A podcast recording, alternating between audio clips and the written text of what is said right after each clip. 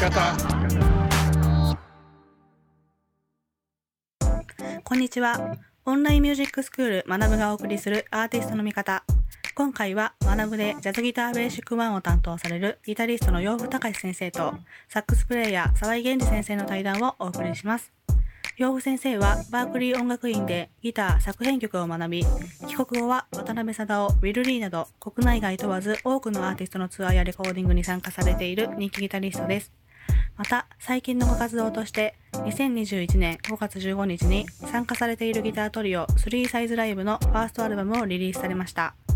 対談では、洋服先生がバークリー音楽院に入学するまでの経緯や帰国後のお仕事、また音楽に対する考え方などについて貴重なお話を伺っていきます。ぜひ最後までお楽しみください。それであのやっぱあのバークリーで習ったことっていうのはやっぱり今の自分のその音楽の基本に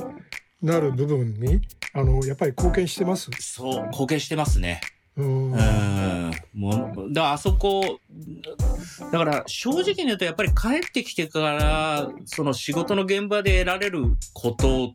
っていうのと、どっちのパーセンテージが多いかって言ったら、やっぱり仕事で得たことのが多いんですけど、うんただ、礎となってるのは確かですね。あうーん。だから、その、まあ、沢井さんともよく話しますけど、そのバークリーシステムっていうのは、はいまあ、向こうってすごく、うんメソッドが確立しているはい感じが、はいあの体系化してお教えるっていう感じがすごい衝撃的だったし、すごい頭の中が整理する、される感じではありました。うん。やっぱあのその当時は向こう向こうってあのバークリーの先生ってやっぱあの一流のプロの先生を教えてるわけですよね。そうですね。うん。そう。ああの当時から、でも、やっぱり、時期によって、その、あ、まあ、当たり外れって生徒は言ってるけど、当たりの時期と外れの時期があって、あその先生が。うん先生が。で、僕の時は実は、あんまり当たりじゃなかったんですよね。だから う、んだからもうね、有名な話ですけど、パッドメセニが教えてた時期もあったし、あそうなんだ。そうなんですよ、最初。あ彼は実はバークリー入ったんだけど、上手すぎてすぐ先生になっちゃったっていう話で。うん。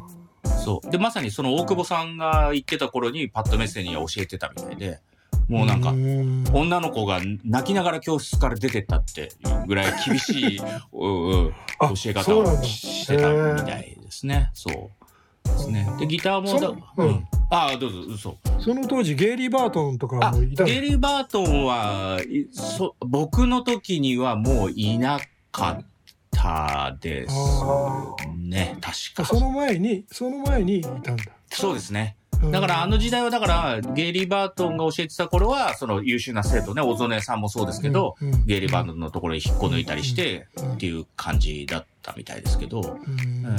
僕の時はね、ギターの先生はあんまり上手い先生が、著名な先生がいなかったですね。うん。僕の後にまた著名な先生が入ってきたりとかしてたみたいですけど、うん。ですね。え。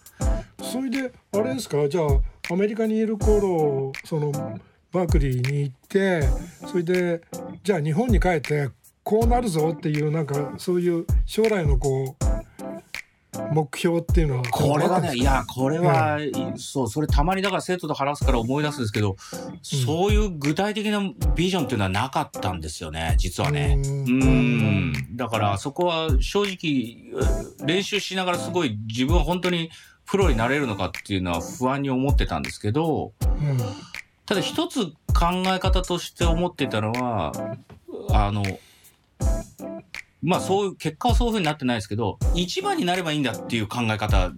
ですよね。うん一番になれば自分が、その、音楽的ないところじゃない、こうビジネス的なところはうんぬんだけど、とにかく一番になれば仕事はあるだろうっていう考え方で、とにかく頑張ってましたね。ううんん。まあほら、まあビジネスになるといろいろあるじゃないですか。まあ、ルックスやら、そういう、なんかその性格やら、ああいうの、もうそういうのも、もちろんそういうのも大事なんだけど、まあ若い時に思ってたのは、とにかく飛び抜けて上手くなれば、何かしらどうにかなるんじゃないかっていう考え方で、うんとにかく上手くなろう、とにかく上手くなろう、みたいな感じ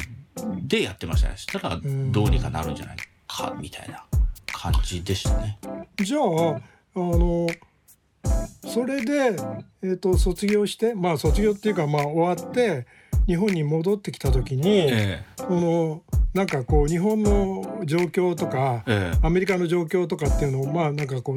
こんあの対比してうん。やっぱ見るじゃないですか、はいはいはい。そういう意味で言うと日本のその状況ってどうでし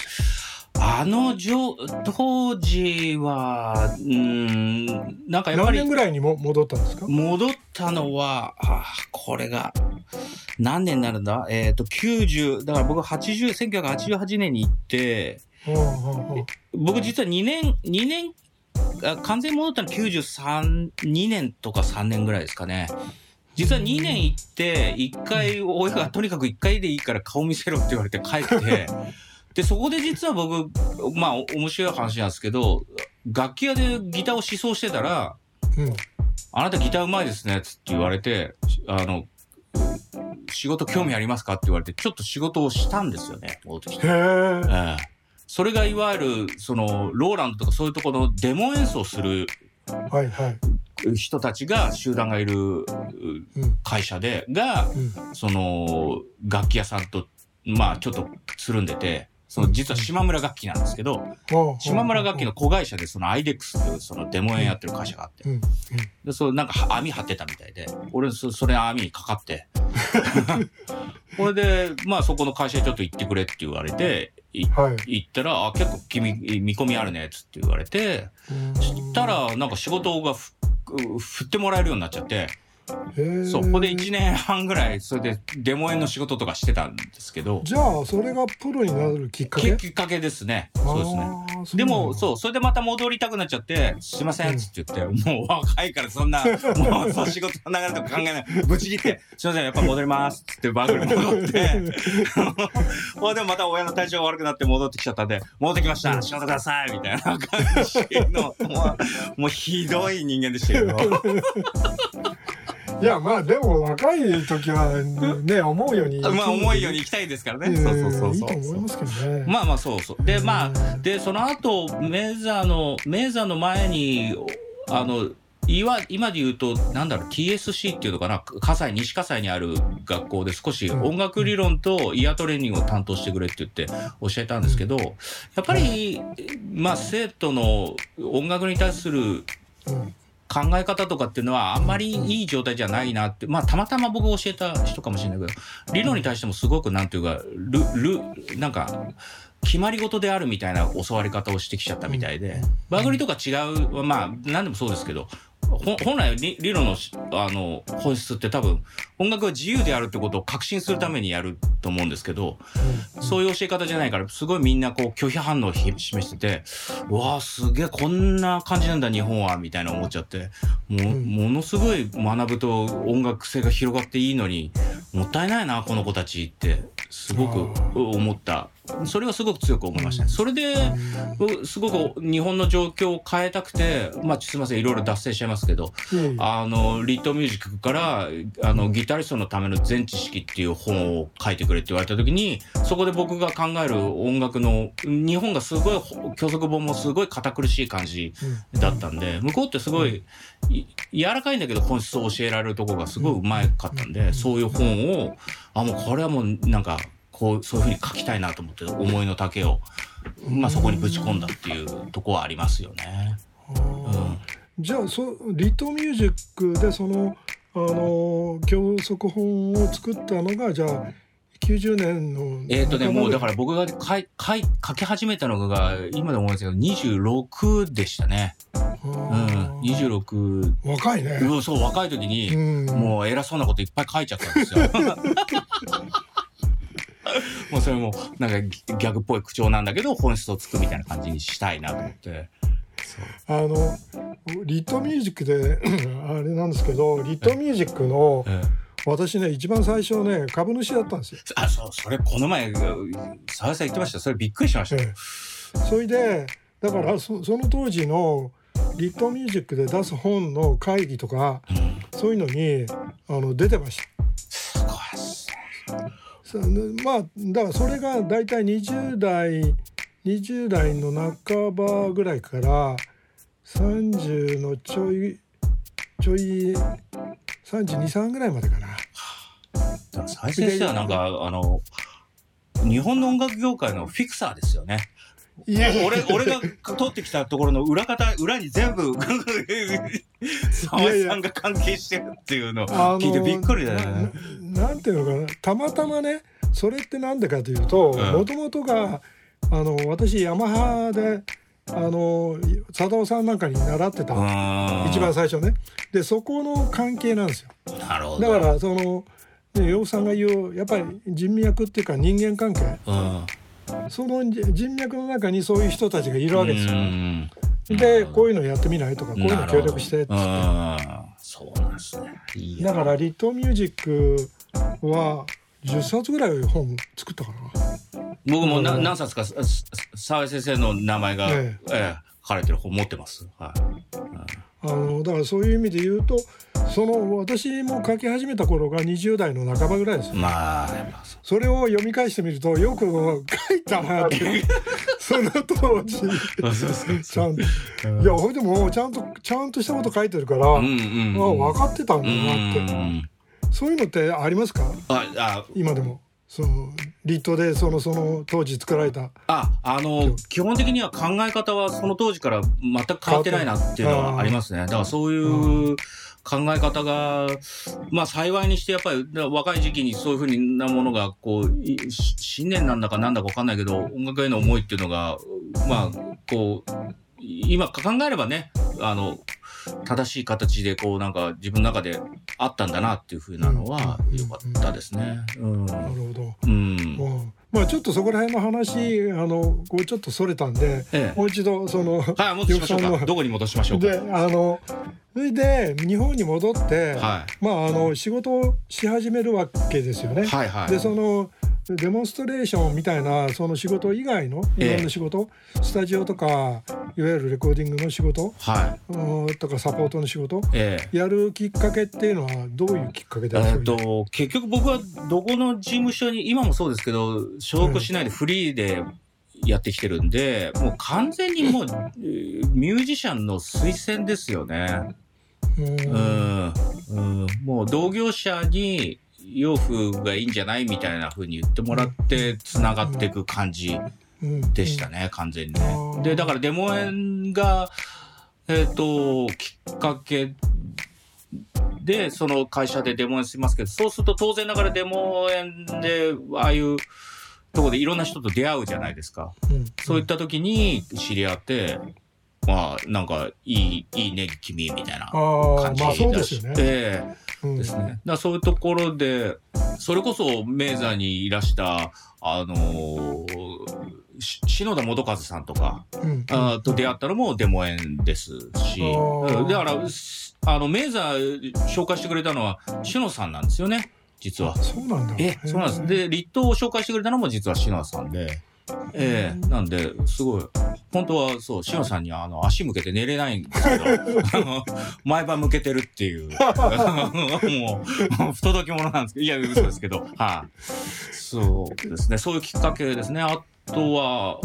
はその時いろいろ三田、三田健一っていう、あのキーボード、今も、まあ、はい。はいあの、ええ小田和正のうところのレコーディングとかも作家してる人なんかと、三田もよく知ってますよあ、ね。そうですか。わお、さすがですね。今俺が今井美樹んとこわ今井美樹のバンマス5年ぐらいやったんだけど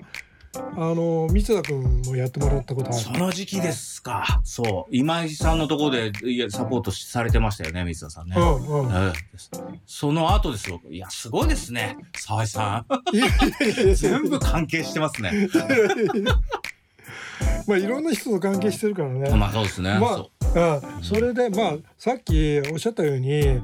あの結局なんかあの人脈といえども、うん。やっぱその自分がやっぱある程度のなんなんだろう自分自身のアイデンティティというか、うん。あのそれを持ってないとやっぱ広がっていかないじゃない、それはそうですね。ええだからそういう意味で言うとアーティストパワーっていうものがないとやっぱりいくら人脈があってもうん。広がらないのかなとそれは本当にそう思いますね。だから、だから、まあ、生徒によくその話、仕事取るにはどうすればいいのかって言われて、なかなか難しいんだけど、あんまり言いづらいけどって言って、自分で自分のことをそういうふうに言っちゃいけないけど、みんなプロになってる人たちって他の先生もそうだけど、もう信じられないぐらい飛び抜けてるから、つって。うん上手い人いっぱいいるんで、つって。うんその中でも声かけられるっていうのは飛び抜けてたから、がやっぱりうん仕事になるから、飛び抜けるぐらい実力ないとダメだよ、つって言って。だからみんな他の先生に聞いてごらんってどういう人生だったかっていうと、うんみんな多分それって自慢話じゃんっていう風なこと、でもそういうことじゃないですか、ミュージシャンって。やっぱりものすごいいいから声かけられる。だから、うんだから自分でそういう風にはあんまり思ってはいないですけど、でも自分の過去の経験を考えると、やっぱりそういう風なことだから、まあ呼ばれたっていうことだと思うんですよね。そうですよね。うんまあそういう意味で言うとなんかあのうものすごくうまいっていうかなんか本当にこう自分のなんか個性を表現できる、うん。そういうこうその人にしかないものうんって。いうものを持ってるとやっぱこう声かけられる。そうですね。だからなんかキラリと光るってよく言いますけど、そういうものですよね。何かね。うん。いうのがすごい大事なのかなと思う。そういう意味では僕も、ね、さっきみたいに、もう人間的には本当になんかはっちゃけてましたけど、まあそういうのが多分、あ音に、ああ、出てたんだと思うんですよね。カターンっていくっていうか。うんなんかでねあのその当時、ええ。まあじゃあ割と仕事して割とちゃんと日本でもちゃんとこうきっちり仕事ができるようになったじ時点で、うん。まああの大体なんかまああの俺はジャジャズギタリストだとかロックギタリストだとかフュージョンギタリストだとかっていうふうにこうなんかあるじゃないですか、はいはいはい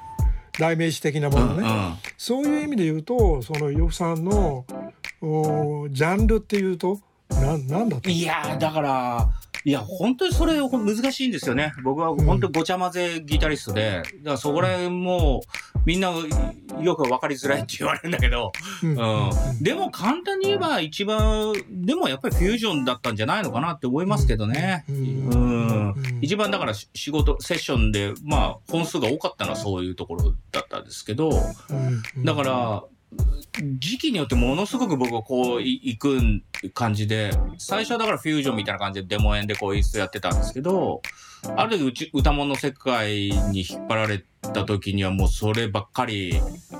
やってる時期があったりして、うん。えーですよね。だから、ということはまあ例えばねあの、楽器やってるとあのまあ自分の好きなあのうんアーティストのコピーをやったりするじゃないですか、はいはいはい。そういう意味で言うとなんかコピーみたいなことってやったりとかもああ、しました？もうもうもちろんしました。うん。えいっぱいしました。もう基本的には僕、海外、あの、もう、海外ミュージシャン、ギタリスト大好き人間なんで、ええもう、ええそそういうのばをもうひたすらやってましたけどね。あの好きな一番まあなんか好きなギタリスト一番は難しいですけど、ええよく言われるのは、一番多分俺僕が影響を受けてるギタリストっていう、みんなから評されるのはロベン・フォードだと思います。ああ、で、そう、ロベン・フォード。ロベン・フォードもあれですよねなんかこうロックなのかこうそう、だから中途半端じゃないですか。だからそういう感じ、そううんそういう感じが多分僕好きなんですよ。中途半端な感じが。どっちにも、なんか、どっちにもいけるっていう感じが。なるほど、うん。だうんからそれがまあ、ひ世間の評価としていいか悪いかっていうのはまたカテゴライズししにくいから難しいんですけど、彼もだから、ね、そういうところでちょっとぬ、知名度的には伸び悩んでるとこあるけど、それは、まあそこは一緒だよね。でも基本的にあの俺はジャズギタリストだとかロックギタリストだとかっていうのって、まあ、人があうん。のつけるそうなんですよね。うんそうでうん自分はやりたいことやってるだけでそれでいいんじゃないかな。まあ本来はね、そうだと思っていて、まあ一応え、ずっとそんな感じでやってるんですけど、なるほどえーなんで、だからまあ、カテゴライズするのは一番なんか難しいタイプみたいですね、僕はね。うんうん。うんお聞きいただきありがとうございました。アーティストの見方では音楽業界の仕組みやためになる情報をお届けしていますが、オンラインミュージックスクール学部では現役プロから学べる音楽教育の場を提供しています。本日お越しいただいた洋服先生のジャズギターベーシックワンも開講されていますので気になった方は概要欄のリンクをご覧ください。それではまた次回もお楽しみに。